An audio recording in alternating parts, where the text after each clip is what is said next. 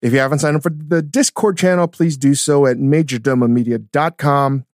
A link will take you to our wonderful community. If you don't want to interact with that community and you are there just for the discount codes, I don't blame you sometimes. you can use that discount code 10% off from Momofuku stuff to get the two new flavors from Momofuku, the sweet and spicy and the spicy chili. And of course, all of our pantry items available at Sprouts now, which is not on the East Coast, but California, Colorado staple. Whole Foods, Target, basically all the great supermarkets, I think, and grocery stores. 10% off Anyday cookware. I just used that today for my son's pasta that he's going to take to school today. 20% off Athletic Brewing, 40% off Cometeer Coffee, 15% off East Fork Pottery. And that's it. Let's get on to the show.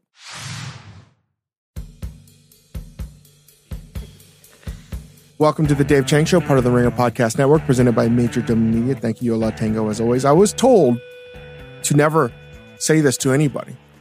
You look tired.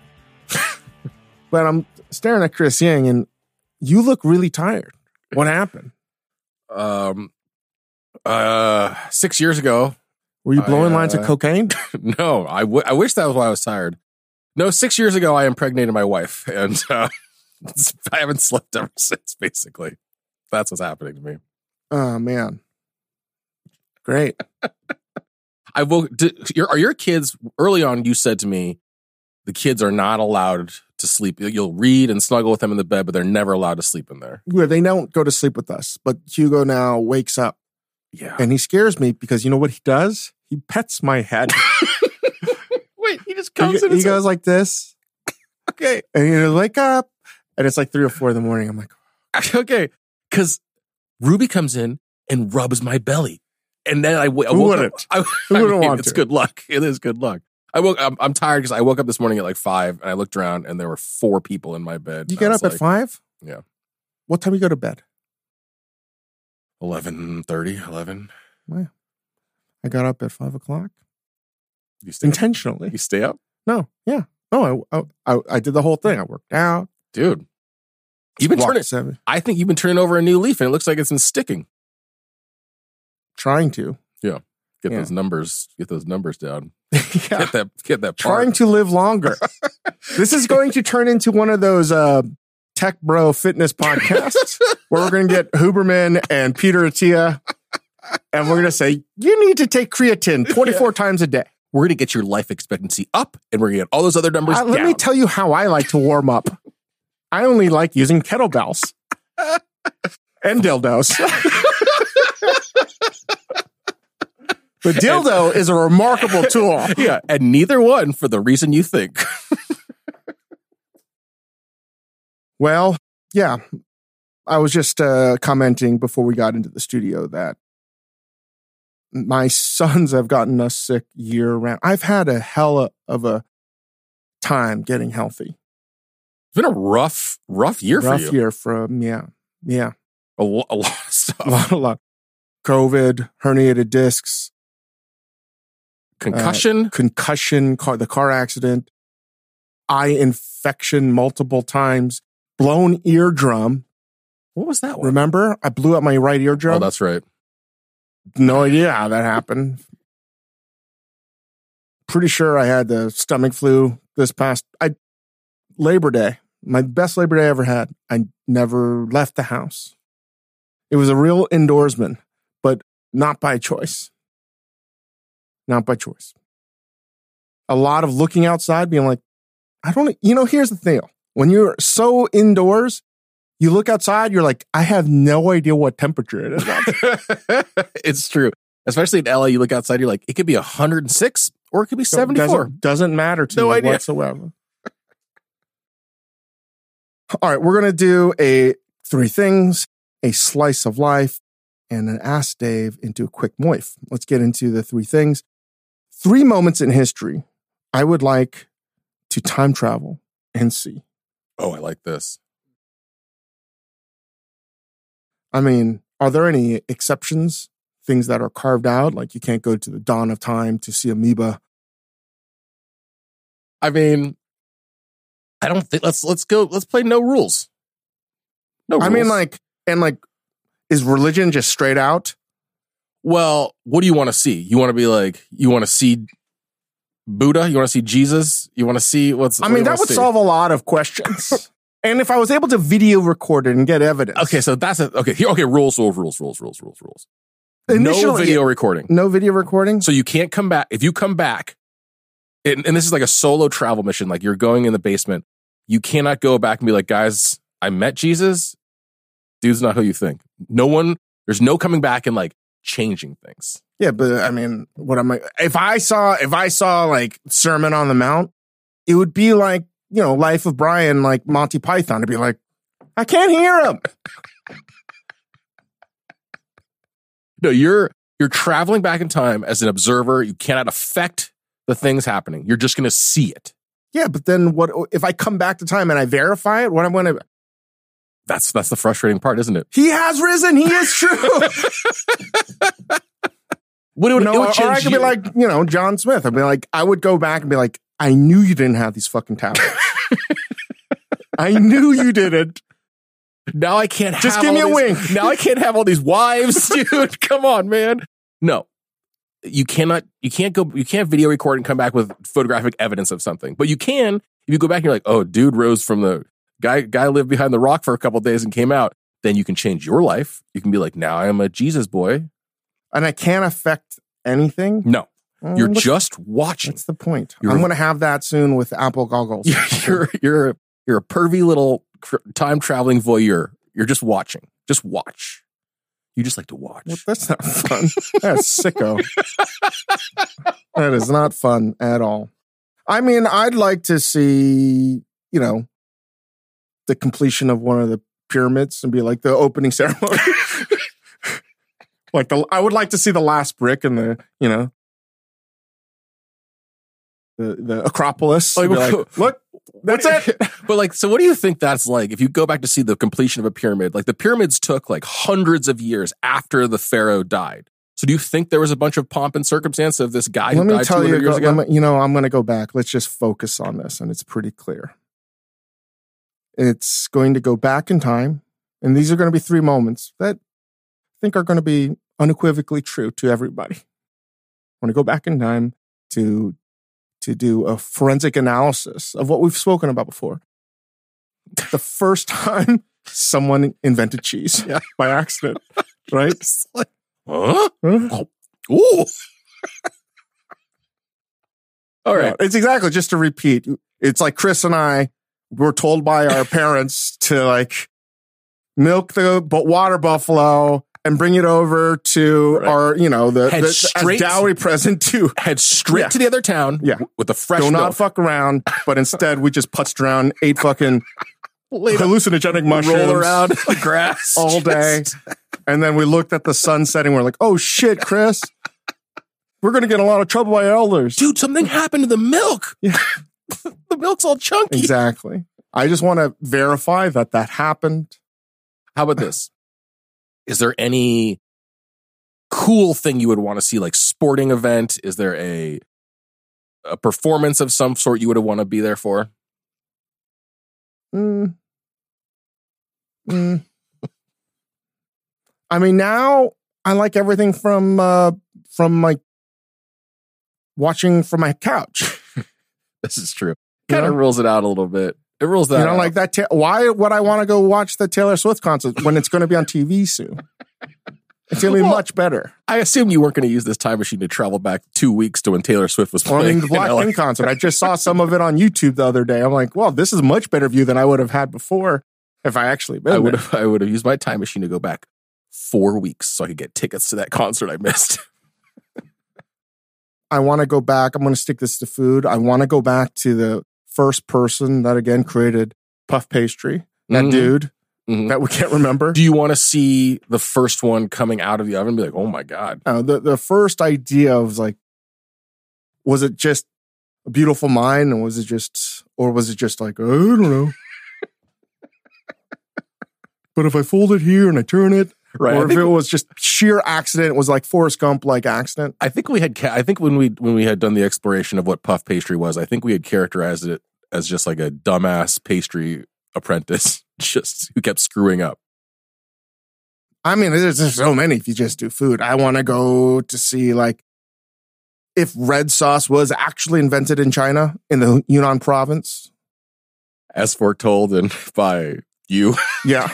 um, I want to go back in time to see the first sort of uh, dawn in in uh, in Modena. Be like, I got an idea. Let's take these shit fucking grapes, and we're just going to like hose everybody All right. by like creating this whole thing about balsamic vinegar, Right. and we're going to drive Do you think the was, nicest cars in the world because of it.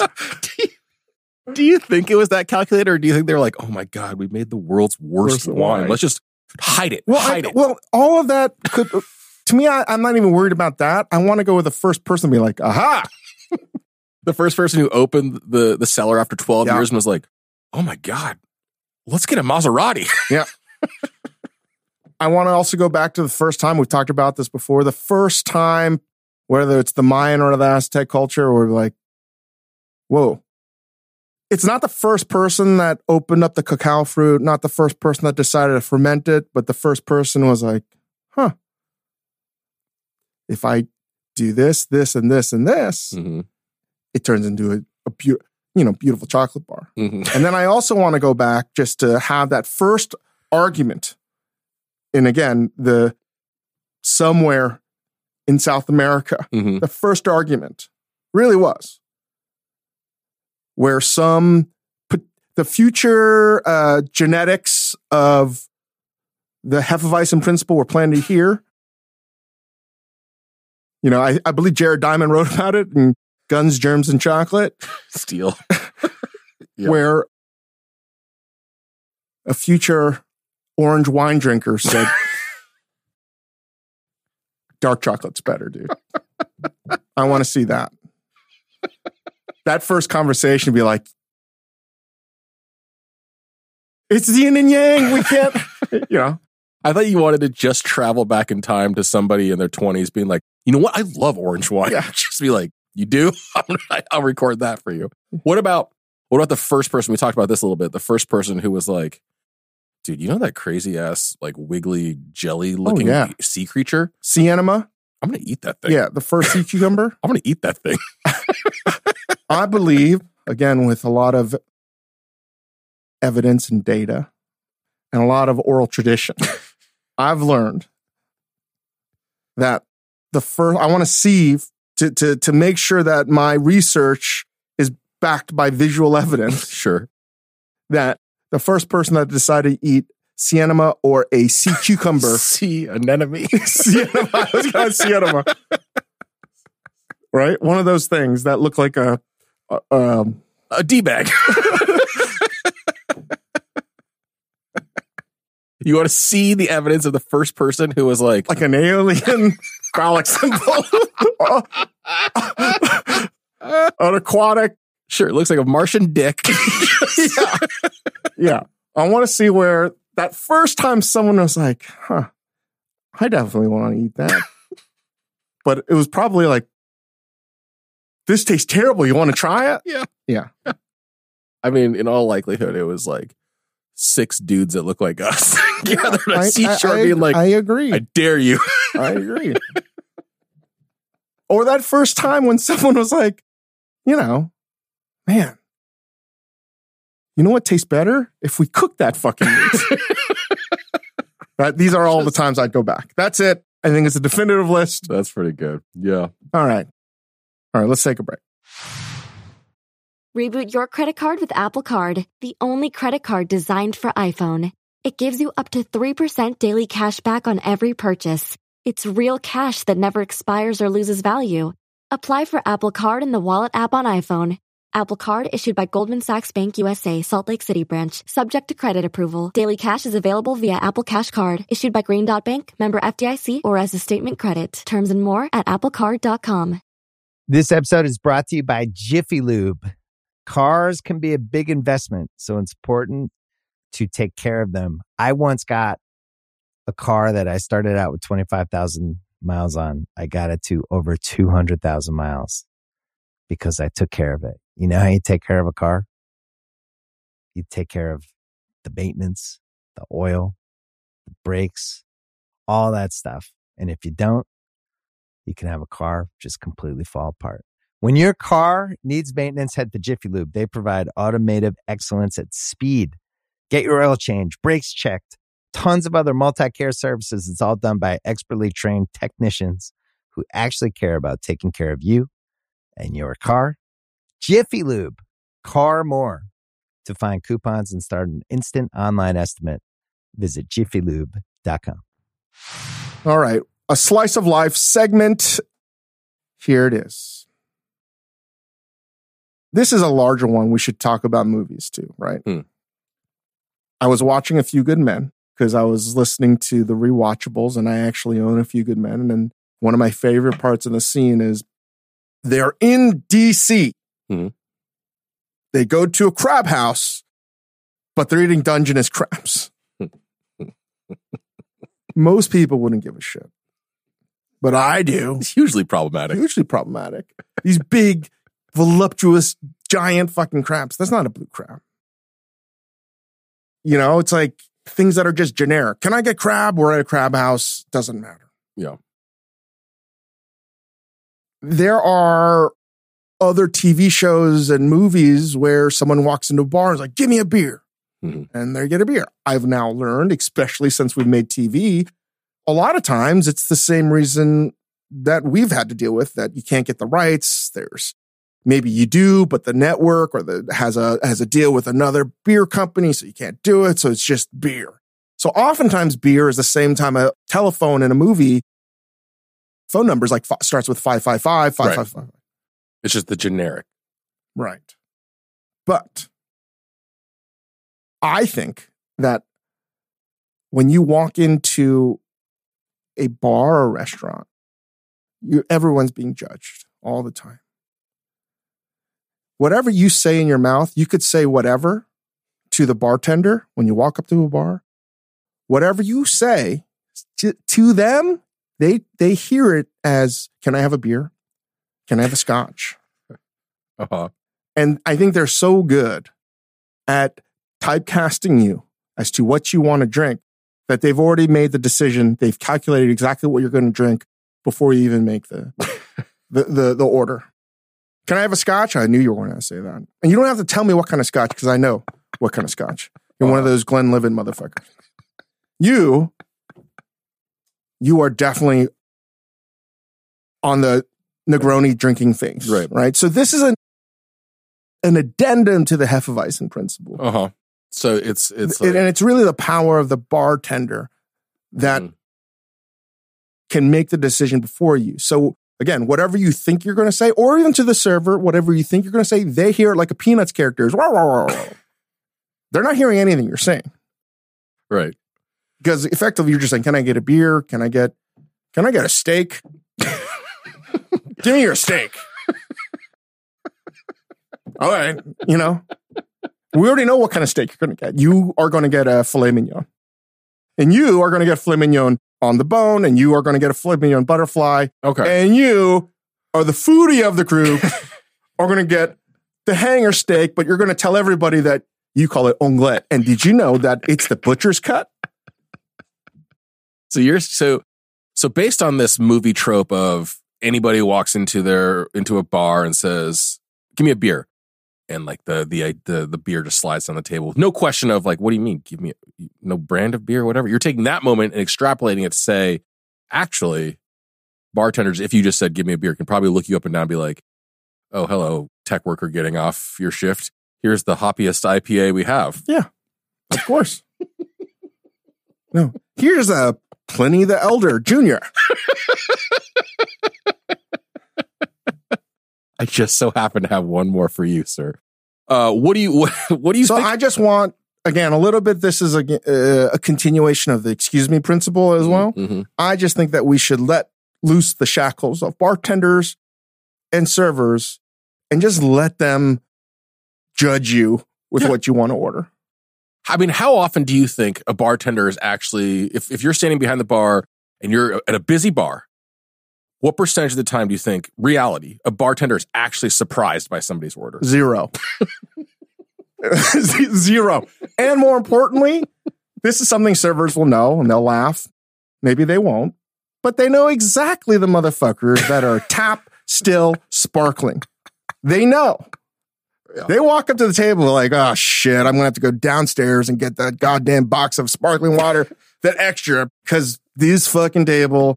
Well, so I, I, I, agree they have that, sh- that superpower, but to that exact point, every time I go to a restaurant with like my, my parents and my family, my immediate family go to a restaurant and they ask me like taps, you know, tap, still, or sparkling. I'm like, what do you think we're gonna get? We're getting tap water. Look at us. We're just like, It used to be, can I just have water? Yeah. This bottled water situation is a relatively new phenomenon. it is. And now it's it's tap, but it's filtered. hmm And now it's now filtered water is now the house water. Yes. But if you say tap water, you get filtered water. Yeah. But you can still get bottled water. Yes. because you can also get sparkling out of a tap too, out of the house house sparkling, but you can also order your specific one. And and because of this, some people, if it's a again, if I was a server and it's a European person, I'd be like, oh fuck, I gotta go downstairs. And I'm not trying to pass you, but I was like, oh fuck, they're not gonna want cold. I gotta go downstairs and get the goddamn room temp one. Typecast this situation for me. What is the situation when you're at a table? I know this is not your default.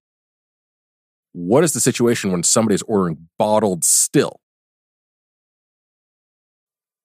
I think people, I I think a great server can decipher that. They'll know. You know that there, there's that scene in Good Will Hunting when Matt Damon's trying to teach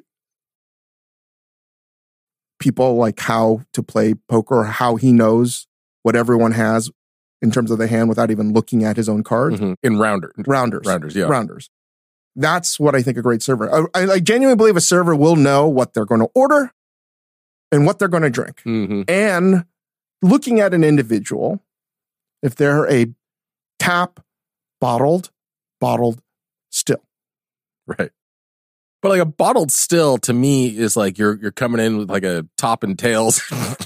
The bottled still is probably the highest level to reach to Yeah. decipher. yeah, that's tough It's tough, but they exist. because you're like They you're exist. either a person of extreme. Hey, there's only so many all star players in the world. you're, you're either at a diner of extraordinary means or you have some kind of medical thing where you need the bottled still water. You know, and, and it's always a problem, right? We're gonna we're gonna move on, but I'm just gonna bring a real dilemma that happens at, at a dinner table. I I've seen this when an entire table is drinking tap water Mhm. because I don't give a shit. I, I'll I'll just drink tap water Yep. because I'm cheap like that. Yep. Same. But somebody has to get tap. I mean, sparkling. I'm like, motherfucker.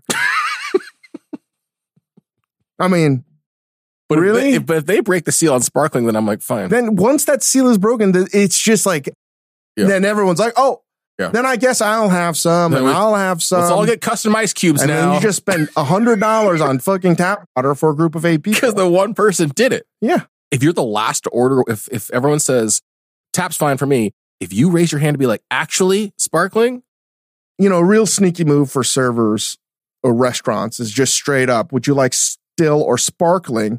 And it's the equivalent of when you do this. I promise we're going to move on. We could talk about this forever. the equivalent of a server going up to a table being like, would you like still or sparkling? uh-huh. And then I respond, Oh, I'd love some still water. And they come with bottles of still tap This- water. This is the equivalent of when you sign up for something on the, the internet, like a newspaper or magazine, and you click all these boxes and they leave, they're like all red herrings. They're all red herrings. Would you like 24 hour daily reminders? Would you like up to the minute reminders? Would you like text messages? And the answer is no, no, no, no, no, no. And then like the smallest fucking print yeah, they have, if you don't click this box, you're going to agree to all of these things. yeah, yeah. It's like that is equivalent. It's like letting a fucking vampire into your house. Technically, you're not wrong. Right. The server's not wrong. They didn't do anything wrong. You agreed to tap water. I mean, you agreed to sparkling water and you agreed to still water. Technically, you invited me in. Technically, technically, you have agreed to all of this. Yeah. Next thing you know, you're like, what the fuck? but you're too embarrassed to say, like, hey, you fucked me. So I'm I'm too weak. I'm too weak when that happens, and that does happen. Still or sparkling, and they come up with a bottled still. I'm too weak to be like, uh, actually, no, no, no. Tap is fine. But if you're a strong enough person to be like, dude, no, tap, tap still water. I salute you because you cannot overcome that. people don't know. And, and here's the deal: I I encourage everybody as a diner to to to to be strong. And if you are approached, and every restaurant does this, by the way, this move. Every restaurant, I think, can and try, should try to do it. Fuck, I'm pretty sure all restaurants do it. All right, it ain't our fault. You better know, right? When a server is presented with someone that says, Would you like still or sparkling? Like, no, I want fucking tap. You just say, I want tap. It's a red alert. You basically might as well tell the kitchen you have health department in the house. you know what I mean? Like, you got a real knowledgeable diner here. It's like, I know what I want. You're not going to fuck me and go fuck yourself. I love I love that this is like an annoying thing to happen to a diner, but I agree with you. It's like in sports where it's like, listen, if the rule is there, I'm going to play the rule. And the rule says I can offer still or sparkling and present a bottle. What am I not going to play the same game as everybody else? Do it. because I don't think. Listen, I think many restaurants, truth be told, says they offer tap, still, or sparkling. They do, but they make it seem like if you order tap, you're you're a lesser human being. Right. They're like, do you want tap or still or sparkling water? Anyway, to go back to this, and we're going to move on. I just want all of us to get to a point. Just say, I want water. I want a beer. I want a whiskey. Do you I want a steak. There's could be six fish. I'll take the fish. Let's just treat You everything know? like a wedding menu. Just You know, even if you go to like a like a like a fast food restaurant, just go to like say In and Out. There's only like three options. I'll have a burger. They're like, which one? You tell me. you Do you want cheese on that, sir? Like, you tell me. it's like it's like it's like real world cafe gratitude. Just like burger me. Now we got we got the double western bacon here. Would you like that uh, combo value meal? You tell me. All right. You leave it up to them. Let me ask you last question on this, then we should move on. If you, Dave Chang, let's say let's say nobody in the world knew your your beer preferences. If you walk into a bar and say, "Give me a beer," I'll have an athletic light. but do you think the bartender looks you up and down and makes you out for the lightest, wateriest beer in the house? Do you think that that is No. What do you think your the default to you? I is? hope I hope that when a bartender sees me, I hope They're my like, dream is that they're like, one Tsingtao. I hope they're gonna think this, this, this, this motherfucker here. I I hope to be this sort of typecast. I hope that they see me and they are like, this guy wants the shittiest white wine on ice. with a with a little bit of sparkling water. then I've done everything. I've I've done everything in my life, and it's time to depart this world. I don't. I think you might have to do a little work on that. I don't look at you and immediately think spritz. This dude wants a spritz. I mean, really, the slice of is, is a long way of getting to this slice of life segment. Is like the spritz is highly underrated, Oh my god! and I'm tired of being typecast for someone that likes spritz and fruity goddamn cocktails. I'm so sick of it. I like fruity cocktails. I like fruit, f- tropical fruit in my cocktail. All right, and I love a refreshing wine spritz. Ain't nothing wrong with that. Absolutely not. I don't want anything that's like overly harsh, but also alternatively, I'll have a bone dry martini. Hmm, He's, a, playing playing he's a complicated man. He's a man of many layers. and a beer. As a chaser. This episode is brought to you by Cars.com. When you add your car to your garage on cars.com, you'll unlock access to real time insights into how much your car is worth. Plus, view its historical and projected value to decide when to sell. So when the time is right, you can secure an instant offer from a local dealership or sell it yourself on cars.com. Start tracking your car's value with your garage on cars.com. This episode is brought to you by Jiffy Lube. Cars can be a big investment, so it's important to take care of them. I once got a car that I started out with 25,000 miles on. I got it to over 200,000 miles because I took care of it. You know how you take care of a car? You take care of the maintenance, the oil, the brakes, all that stuff. And if you don't, you can have a car just completely fall apart. When your car needs maintenance, head to Jiffy Lube. They provide automotive excellence at speed. Get your oil change, brakes checked, tons of other multi care services. It's all done by expertly trained technicians who actually care about taking care of you and your car. Jiffy Lube, car more. To find coupons and start an instant online estimate, visit jiffylube.com. All right, we got an Ask Dave titled Losing Love for a Dish. Dear Dave, have you ever lost all interest in a dish you formerly loved and labored to create?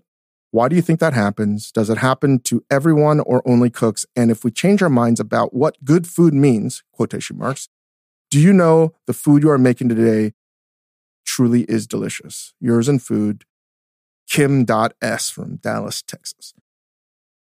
It was funny. I was talking to my kids yesterday and literally talking to them because they were like, What do you do? Why do you cook so much? And I was like, You know what's funny is by the time you're old enough to know, you will never have like eaten any of my food that I made.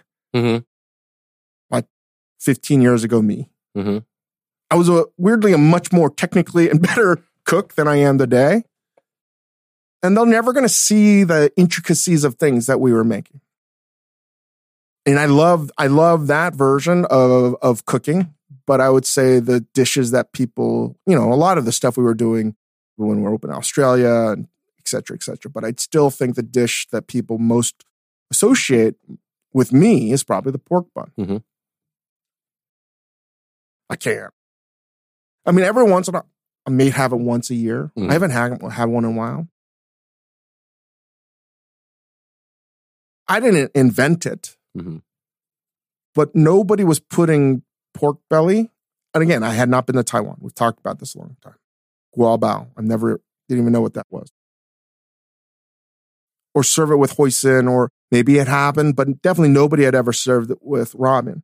It was all by accident. Little did I know that that was going to be the dish that everybody wanted to eat. Making pork, making that the smell of pork, the the feel of pork fat, nothing can kill your knife faster than cutting through pork and fat back. Like the whole process of working with pork really lost its luster for me. Mm. So the degree when if I have a steamed bun, I want to have a shiitake bun or a shrimp bun. It's funny because we cook still cook a lot of pork in in my house, but it's not doesn't have. I would say in its entirety, pork as an ingredient, it's not even a dish, has lost that love and feeling. Mhm. But it, if I go to another place and eat it, it's like amazing. One of the I, I just had something from Adam Perry Lang recently where it was his he, he, he brined and smoked and grilled these pork chops, Mangalitsa pork. I thought it was one of the best things I've ever tasted. Mm. Infused with apples and chili, just extremely complex and nuanced. So it can be delicious, but it's always something that I didn't make, right? Mhm. So I would say the steamed buns as a whole, pork buns especially, I've lost all desire to eat. I think it happens to everybody. We've talked about this too. At, some point, you want to kill a dish. It's very similar. I, I even though it's totally different art forms and creative forms between an artist that sings concerts and a chef that's playing their hits. It's one of the reasons why Ferran Adria, even say Noma today, they change their menu. I would say Mugaritz still changes their menu seasonally. that's a lot of work to kill your menu every season. It's so hard. The reason you do that though, if you do that on the regular, no one can get attached to something and such a few group of people ever tasted it doesn't matter. That exists, very difficult to do. I think it's more difficult to actually, it's also very difficult, not more, to blend in the hits with new things. And it's not so different than when you're at a live concert and you're seeing one of your favorite bands and they start playing their new songs that you've never heard before. You're like, ugh. you know, ugh. And then it grows on you. And then that becomes one of your favorite songs. And then hopefully you have a catalog of great hits. You know, you hope to have a greatest hits like the Eagles or something like that. But but it is a little different than that, right? Because you you go to a concert and you're like, I have these eight favorite songs that this band plays, and I listen to them all the time. I hear them at home. I've heard them in concert. I come here and I want to hear them performed live. Except for a small group of people, you go to Noma, Mugaritz, you go to El Bulli, whatever. For I would say for ninety percent of the people in the restaurant, it's the first time and only time. Yeah. Right. So everything is new. They may have heard of the dish, well, but they've never I, tasted I, it. I think there's a difference between restaurants again that are dining and eating, and I think there's a blend of restaurants that are both. And I would probably think Momo for a long time was a blend of both. Right. It's a it's almost like a cafeteria and not a cafeteria at the same time. It's both, and that's what I wanted to make it accessible, but also challenging and delicious. So there's a way to do it, but I do think for me, maybe there's a better analogy. It's always, I've always thought about it when you're going to see a show. I'm just saying like the, the pressure on the, like, I was mostly saying it because like that pressure that you and chefs put on yourselves to be novel and new and integrate the old and the new is so much harder. It's so much to do when a band can just go out there and play. No, but I'm saying from the, if you're making something where people know, Yeah. Right? If you're making food that people know and then you're changing it up, Yeah. then it's very difficult. And I always go back to WD50 when Steve Plotnicki got really pointed, I would say, at WD because Wylie on the opening menu had a dish of cod with smoked potatoes and uh, paprika oil, piperade. So it was like a almost like a slow roast of uh, red pepper. And, you know, delicious. And there was pimenton, super good dish. And it was one of those dishes that it could clearly be a signature. And Wylie was like, fuck you guys. And he took right off the menu. And I think that is is very difficult to do. And he did that all the time to dishes I loved. Yeah. Chicken ball. I love the chicken ball with egg yolk and mole paper with carrots. I can I mean, I had that dish many times. Whenever I had it too many times, Wylie would be like, I was almost like a barometer. So WD would be like, no, I'm taking that off the menu. And it would be really frustrating. But I think the longing of that is is what's awesome. I mean, I think Keller actually had a really good point when he was doing his philosophy for a tasting menu. He was saying that he wanted it just enough food and deliciousness where you're longing for it when it's gone. Hmm. Right? That is the only trump card I think a chef can play. Is the threat or not even threat, the the idea that I'm not going to take it away from you, but you're only having so much because it's not just in food. We all, this is just the central thesis in humanity. We want what we can't have. Mm-hmm. And when you've just consumed it and you want more, that longing is what makes you want to come back. I think it's a very difficult thing to do on the regular. And it's quite difficult to do when you have regulars that come in and then you change it. And then you have restaurants like, say, Le Bernardin that you can get anything on the menu. I hope Eric's, I'm not going to call him chef. He gets so fucking pissed if I call him chef. Eric won't get mad, but like basically, if you've been a regular for a long time, you can get every dish that's ever been made at Le Bernardin. And some restaurants are just go above and beyond to give you everything that you want. That's also incredibly difficult to do, but it doesn't have to be that. It could just be your local diner. It's like, Yeah. okay, they, it doesn't have to be a high fancy restaurant. It can just be anything where if you ch- start to change things, people get pissed.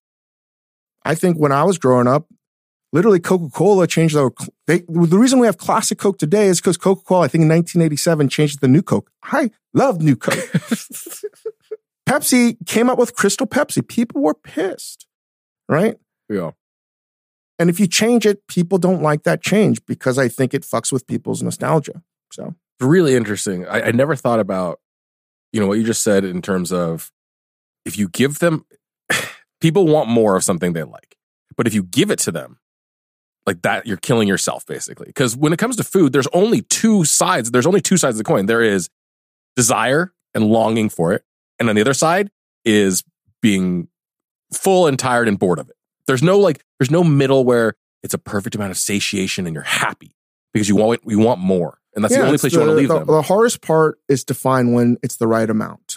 You know, you got to just leave them wanting rather than Yeah. leaving them tired of what you're giving them. Just enough, right? And that's really difficult to ascertain. And it's very difficult to find a dish where it's good in its small quantities, Mhm. right? Like if I was going to have oysters and pearls, which I think is, you know, Thomas Keller's best dish, and most of his great dishes are the canapé section. I mean, people can argue, but I mean, they're, they're But it was all you can eat oysters and pearls. no, you lose. I mean, if it was a larger course, no, there's only two trimmed oysters. There's probably a, you know, I don't know, 10 grams, 20 grams of caviar, tablespoon of tapioca pearls, you know, just enough sauce to cover it. It's two, three tablespoons tops. If I had more, probably not as delicious. You you remember it differently. So I don't know, you know. What about so for this original question? Where do you obviously this is the the hallmark of so many amazing chefs around the world. Like you you constantly need to change. You constantly need to be like fuck you, you can't have that anymore. Where does the sort of shokunin otaku kind of like single-minded craftsman cook lie in this? Like do you think that the Jiros of the world are insanely bored of doing the same thing every day? No, it's it's different. I I promise, you know, that we would co- go into different schools of cooking. And there's two different approaches. I think before you even get to the style of chefs and the schools of chefs, you need to really look at it as a spectrum. You have one that wants to master their art and their craft. And that is what Chris means by shokunin, right? When you become a master of it. And the other end, you have people that want to, I always say the equivalent of, it's like in anything like science or physics or medicine, you have theoretical and you have experience. I mean, experimental, right? And I feel like we're talking about Oppenheimer, right? Experimental, you're doing the same thing over and over and you're testing something. And that maybe that's not the most accurate fucking way of thinking about it. But you have people that want to do something over and over and over again because the thought of perfection is what they're chasing Mm-hmm. right? And it's a nuance of, oh, I can get a better piece of fish here and a different grain here, and I can get a sweeter pH balance, but whatever. And it's all of those things that create this sublime, not perfect, but again, that pursuit of perfection. And it's a constant work towards that. Every day a little bit better. It's the Japanese principle of like Kaizen, like every day just a little bit better. And then you, on the other hand, you have people that, when I think about medicine, it's people that want to cure cancer. They're going to be pushing the envelope. They want to do daring things. The prospect of just doing daily routine every day bores the shit out of them. Hmm. And I think that's the first level of understanding of like sort of what kind of chef you want to be. And I've always admired the people that can do one thing extremely well. And the older I've gotten, the more I've realized that I, I've always thought that if you try to do one thing and not just one thing, but one form of cooking as relatively boring. But what I didn't see was the ways it's the ultimate, in a lot of ways, the ultimate way to express yourself because we talked about Chris Bianco before. Like I can taste his pizza and know that it's Chris. To be able to imprint your personality on dishes that are well known to everybody, that is such a fucking difficult mountain to climb. And I have so much respect for that. And even like say sushi, if I could go to different sushi shops, With my eyes closed, with enough, I'd be like, okay, that is Saito and that's Masamoto or whatever, whatever. So I'd like, you, you, you'd be able to taste that difference. And I think for the diner and the chef, there's a very few people that would even appreciate that. On the other hand, I think the failure rate is much higher to do the creative, super creative stuff. And I think a good, a good balance for me, and then we'll move on, is one of the reasons why I, I look at the next level as I think the, the, the school of chefs. And I'm thinking just on the Western culinary canon, particularly French, because we live in a French codified culinary world for the most part. I say like you have Fredy Girardet and Robuchon and that school of thought, right, is very meticulous and methodical and no deviation and it's getting the exact ingredients exactly the way and it's like mastery over nature and, Mm-hmm, mm-hmm. and, and perfect technique and it's precision. It's like fucking like a swiss watch. It's boom boom boom. I i love that very difficult to do but all of this is very difficult to do and master on the other hand you know say someone like arpege or Gagnaire or Barbot I understand that a lot of people may not like that school, which is more free flowing.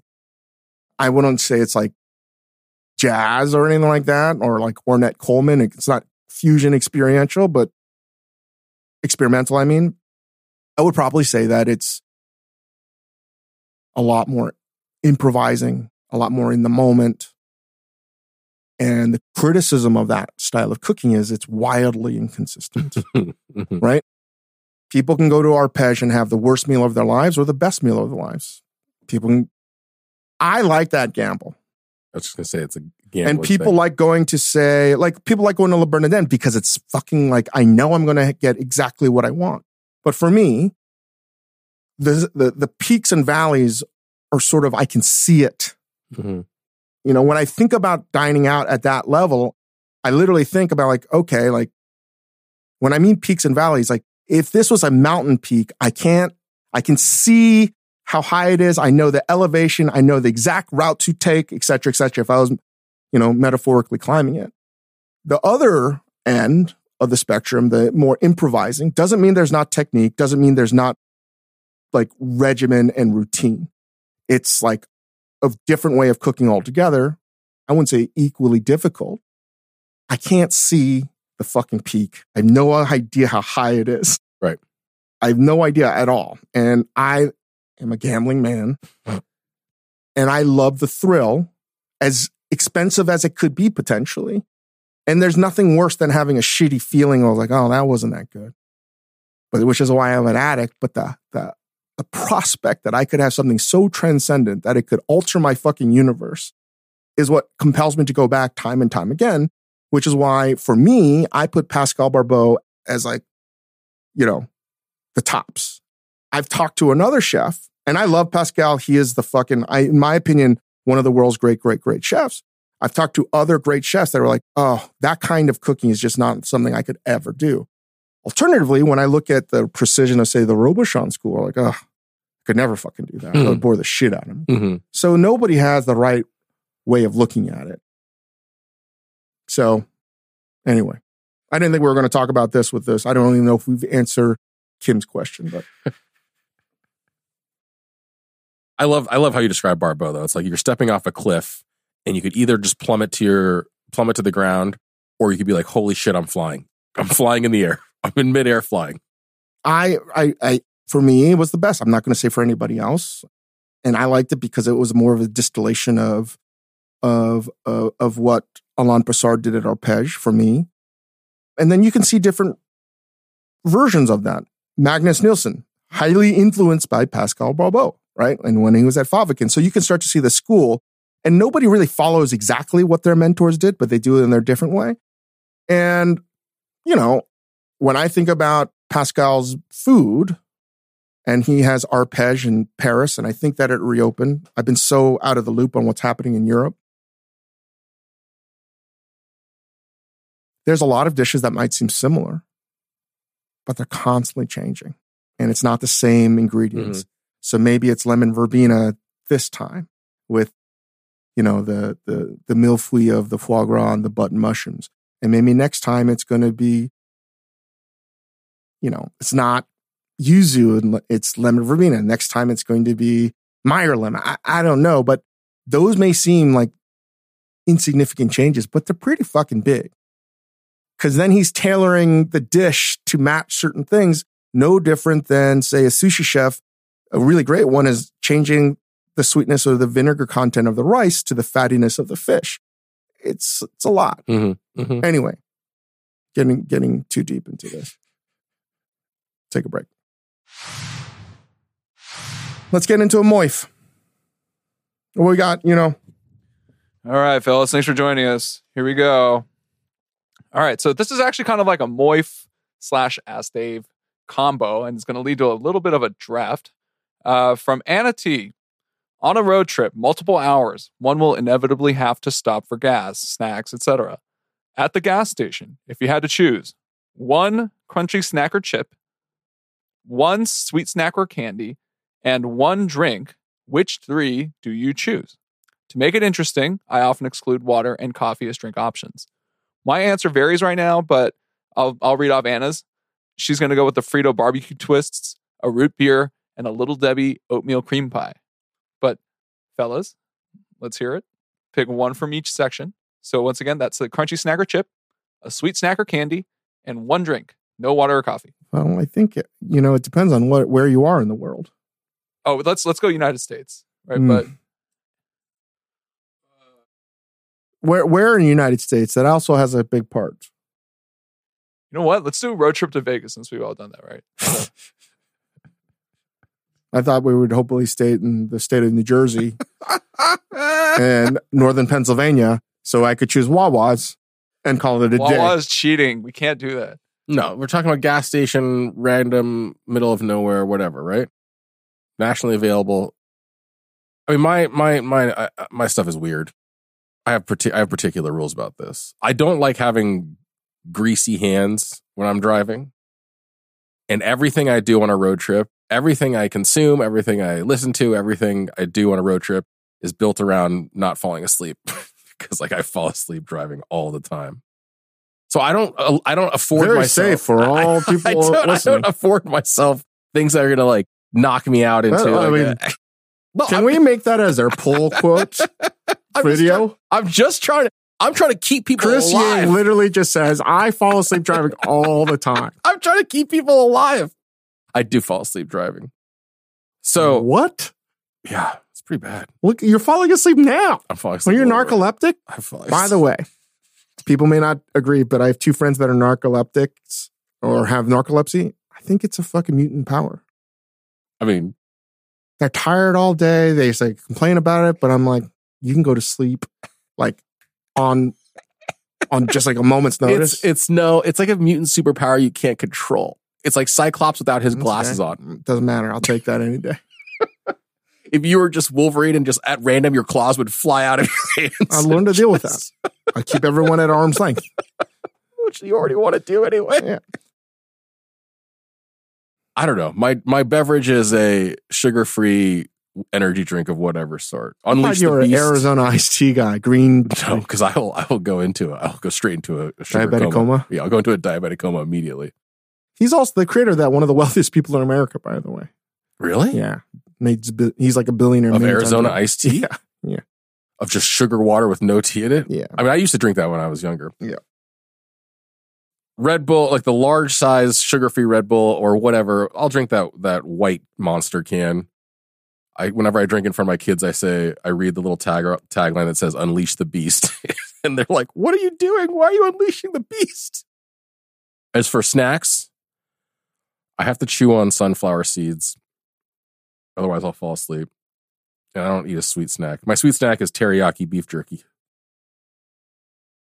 I think for me, it depends on like it's changed over the years. When I was younger, it was tobacco, both smoking or in the mouth. Is that your sweet or your savory? both and some kind of like mountain dew i was like too young i was too old to get the to the extreme that was that was like well past my mountain dew drinking days or mellow yellow Right. because that was a more of a southern thing um but it was usually like a a double big gulp size of something that was non-diet, fully loaded.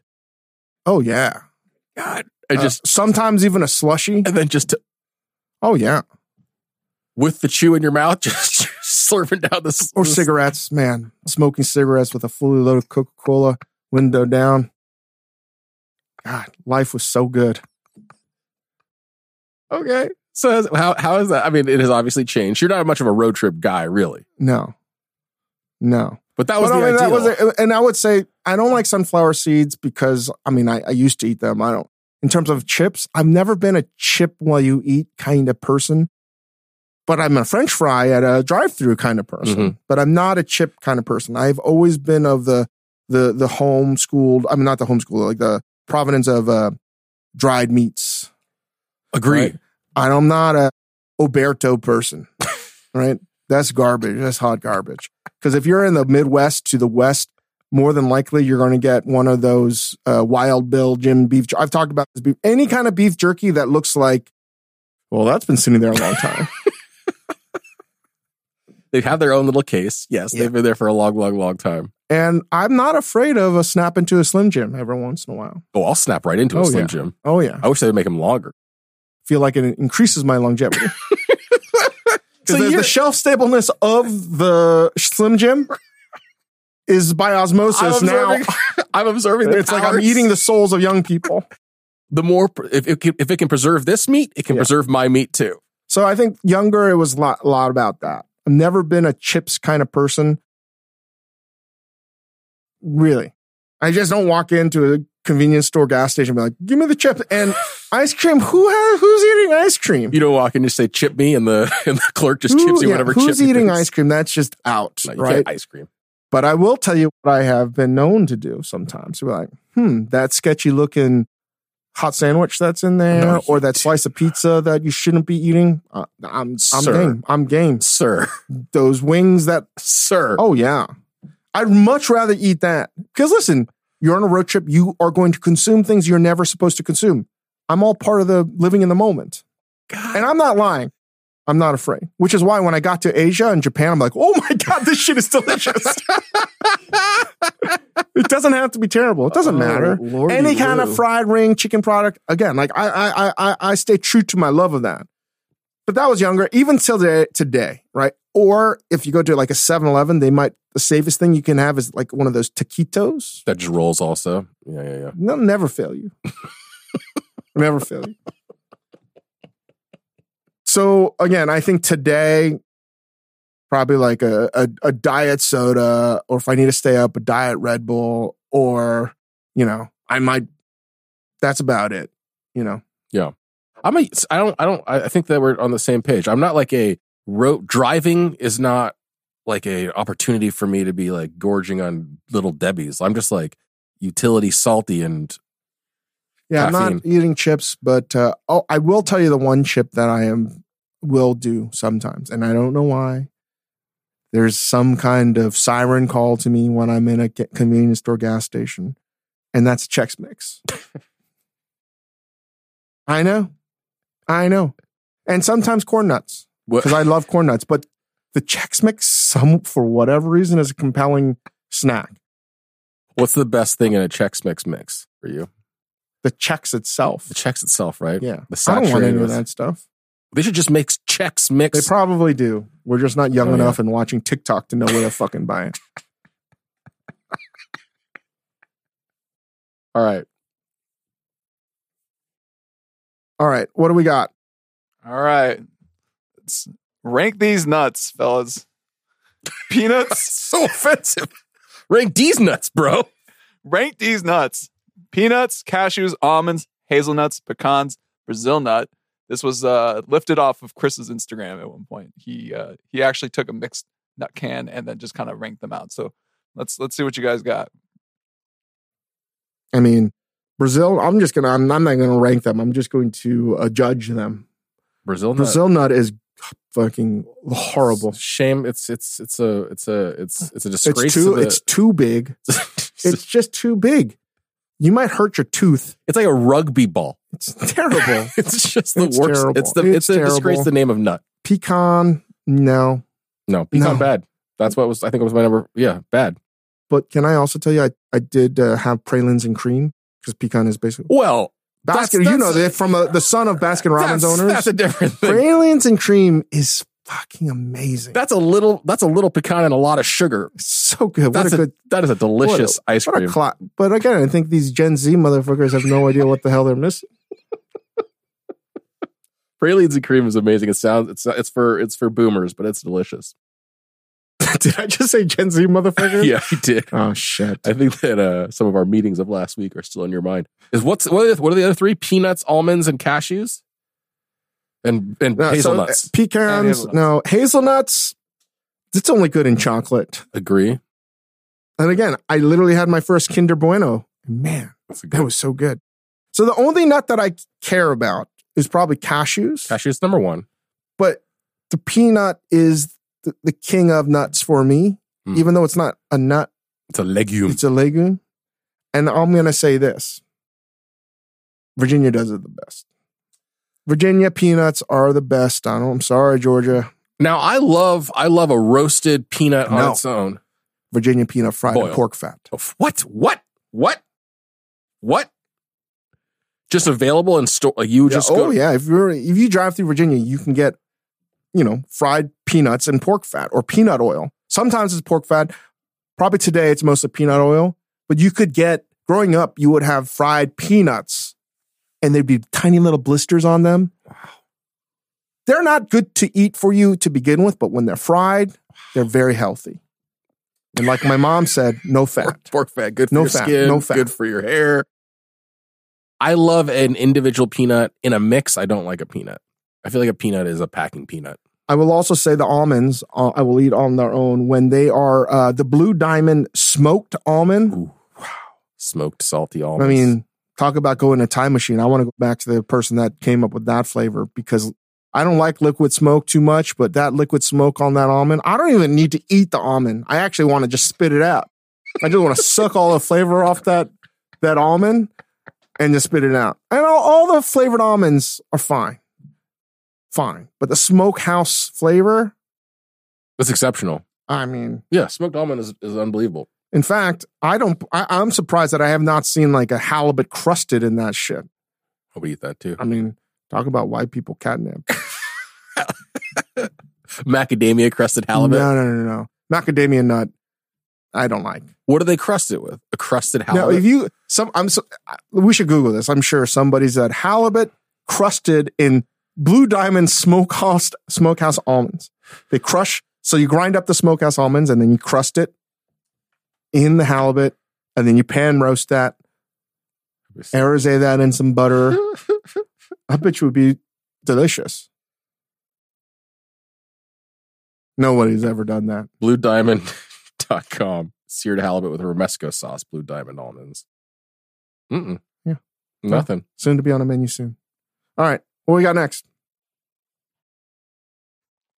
All right, real quick, an overrated, underrated, attending live things edition. Okay, so give me your overrated, underrated. A live tennis match, overrated or underrated? Well, it's the U.S. Open right now, and U.S. Open. There's a Fuku sandwich there. Hmm. New CEO. She's doing awesome things. Hi, Claudia. Also, we're at the Commander Stadium this year. Oh, nice. Oh. The tennis match. When we first did food at the, I'd never been to the U.S. Open. People know this, and I think this is really a sign of income disparity. Because if you're going to go to a tennis match, more than likely you have a lot of disposable income. And it's proven to be true because they spend so much money on food and beverage. People get shit faced at tennis matches. I didn't know. At all tennis matches or at the U.S. Open specifically? Yeah, I've only been to the US Open. Oh, that's not true. I went to Wimbledon many, many years ago. And I, where I saw mixed doubles, mixed, you know, senior mixed doubles, I believe. I think those tenant, the, the, the, those courts were outside the stadium. I was going to say, is that even technically on the Wimbledon grounds? Yeah. but people at the US Open get blitzed. Yeah. So for that reason, I'm going to say underrated, hmm but also as a whole, Dennis is better on TV. I've never gone to a live tennis match, but I, I so my opinion is only informed by David Foster Wallace saying that tennis is better live. He says it's it's you have no idea how fast these guys are really moving, Well, but I have no idea. well, that's not fair. He was a tennis fucking. he was a tennis weirdo. He would have sure. traded all of his literary greatness to be a mediocre tennis player, It's true. It's true. club pro tennis player. All right, what's next? All right, next we've got an NFL game in which you have no betting or rooting interest. Overrated or underrated? So you're just going because it's the NFL game. I feel like betting interest would make me less likely to want to be at the game. I do not like going to NFL games. Here's a shocker. I like watching it on TV. Yeah. So, uh, but at the same time, I do like going. Yes, if I, I do like going. As an event, it's fun. As a, no, as if it's a- my team, yeah. But I still don't know how to root for the Washington football team. I won't call them the Commanders. I don't know yet. It's a little bit like Stockholm syndrome. I don't know how to feel about them because we've had. It's the you know it's a little bit like um you know um what are those recent movies with who's the girl woman in Twilight? What's her name? Kristen Kristen Stewart. Stewart, That what's that Snow White movie she did? the Huntsman. the Huntsman. I feel like that. It- where I'm like, the evil witch is dead. Now what? You know, I'm like, uh, it's like, I don't know. I had no idea where It's you're maybe, going. maybe what my, you know, I'm sure I have some relatives in North Korea. It's like, well, I don't know what to do now. And I mean, if like there was a merger of the two Koreas, I'm like, let's not make the assumption that it's going to be awesome. Right. I, I don't know. Sure. So that's my feeling about the Washington football team. I don't know what to feel like because Dan Snyder But I'm sure there's a lot of fans who are the same. A lot of Washington. So if you talk fans. about just going to a game that you rooted for, then yeah, ti- totally underrated. I, th- I think as a as a if you're objectively watching a, uh, an NFL game that you're not don't have an active rooting interest for, watching football on TV is so much better. Can I also say, just a total side note, because we got to get out of here, the jumbotron is overrated and has ruined going to sporting events Yeah. because I just watch that now. Yeah. Yeah. And what I loved about going back to the old RFK, no jumbotron, no nothing. People, people, you were bringing radios, little radios with you know not even double head earphones, one To hear the play by you're play. like- like with antenna just to hear what the fuck is going on. Yeah. those are the days. Oh my god, Gen Z motherfuckers! You don't know anything. All right, All right, a theater slash play, overrated, underrated. I've only been to one theater, one play. No, that like one play in my life. So I would say underrated for me. yeah, I think um takes a little takes a little doing to get up for it. No, I've been to more than one. I love going to theater. I love it. I always feel feel like you've done something good for yourself. I will say the reason why it's underrated, and I actually want to say one. I when I think about the, the reason why I think about it is to say one. There's only one play that comes to mind every time, and that was when Alfred Molina played uh, Rothko in Red. Now, Red, I can't remember.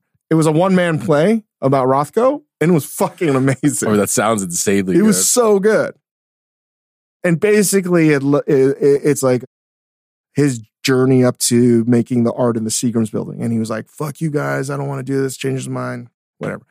Anyway, every time I think about that, I think about the feeling like, oh man, I should watch more plays. And it never happens. That's what I'm saying.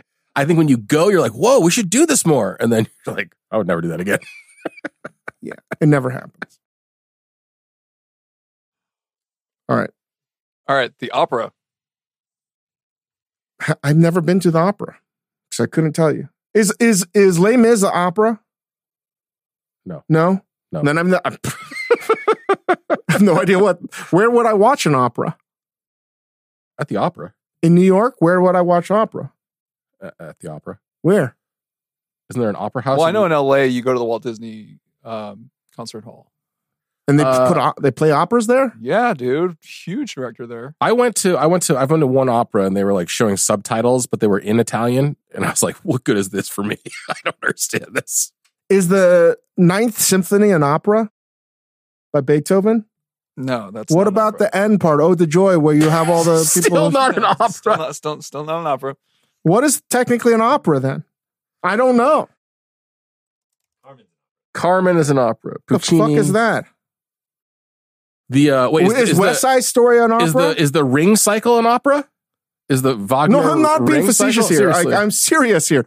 what did you what the hell is an opera where people are wearing wigs and singing like a like the three tenors, like No, Pavarotti the and tenors. You, Yes. you keep on Well, getting like close. those are opera singers. Yes. What is So, is the Ring Cycle an opera? Wagner? I think Yeah, see, they don't. that Nazi know. fuck. These guys don't know. These guys don't know. yeah, yeah. Wagner is definitely Yeah. an opera. So how can you say Ode to Joy is not an opera? It's just not. An, it's like a symphony, right? I think the last part is an opera. Is it a rock opera?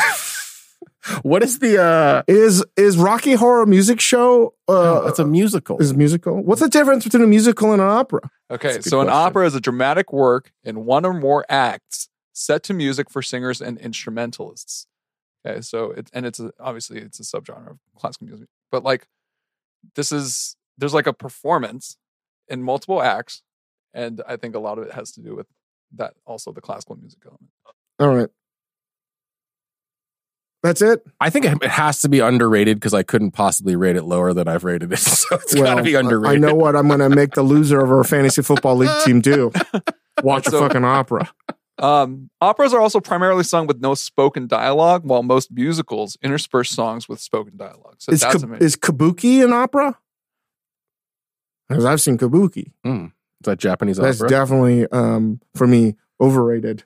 Peking opera underrated. Listen, also, apologies for the cursing. I'm really trying my best. I was going to say we got to we got to do better. What's next?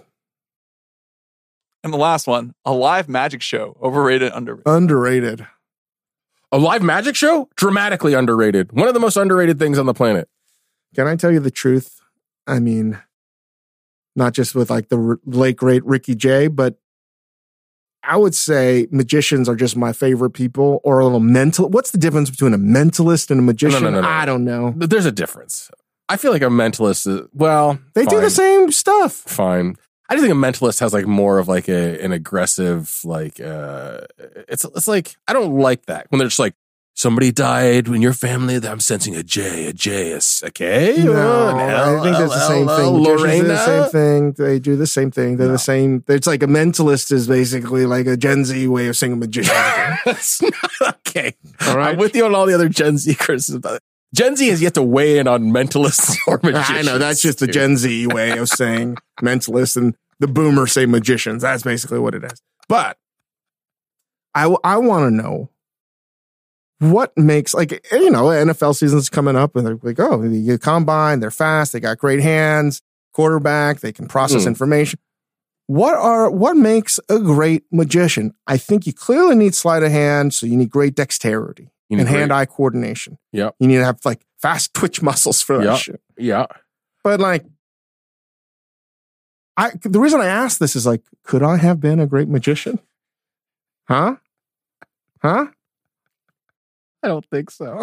I don't think so. I don't think so. Why? Why not? I don't think so. I think the other part of magic is I think part of my show is like, ah, fuck this. Is this your card? ah, fuck this up. I don't it could have been. I was reading Hugo a story about Curious George, and again, that whole series Curious George is just like not something you should read kids anymore. My favorite version of Curious George is he's playing a magician to his family that stole him. And, and every time he's fucking up his tricks. No, excuse me, it wasn't Curious George, it's Paddington Bear. Or I can't remember. Anyway. to his family that stole him. sure. Okay. Sure. I just it's funny when I'm I, I want to see a magician that screws up their tricks. That would be funny. Listen, like- when you go to a magic show, you're expecting the magician to do the right thing. I I uh super quick story. We were Jamie, my wife, was talking to like some some school parent friend about you know Vegas, and they're like, "Oh, we're going to Vegas for the first time in ten years, and we're going to see a show." And she's like, "Oh, do you do you like like shows in Vegas?" She was like, "Um, well, last time I went to a like a magic show in Vegas, uh, a performer died, and we thought it was like part of the show, but they just like laid there dead on the stage. And she's like, wait, what's happening? And then they went to this one 10 years later and like a, somebody else got hurt on the stage. That's what I want to see. Like, you want to see the mistake? Yeah, man, I think magicians are amazing and I I would love to learn. What I also want is just like how they do everything. That would be more thrilling to me than actually watching everything. Just tell me how you do everything. Ooh, I saw a fun. I f- saw a TikTok where they did like slow mo on sleight of hand. you know, I try. You know, I don't. I, no, no, no. I want to go to the Magic Castle. Have you been there? What's that? That's like the the place to see magic in LA. It's like a crazy. I mean, Institution. I don't want to see. I don't want to see people like that. I think you would enjoy it. No, I want to see like the best of the best. these are the these up. are the best. Magic Castle's le- super legit. It's the best of the best. They're no David Copperfield. They're no David Blaine, and all the great magicians clearly have the name David. Sure, Siegfried and David, they weren't magicians. David and Ro- They were tiger mentalists.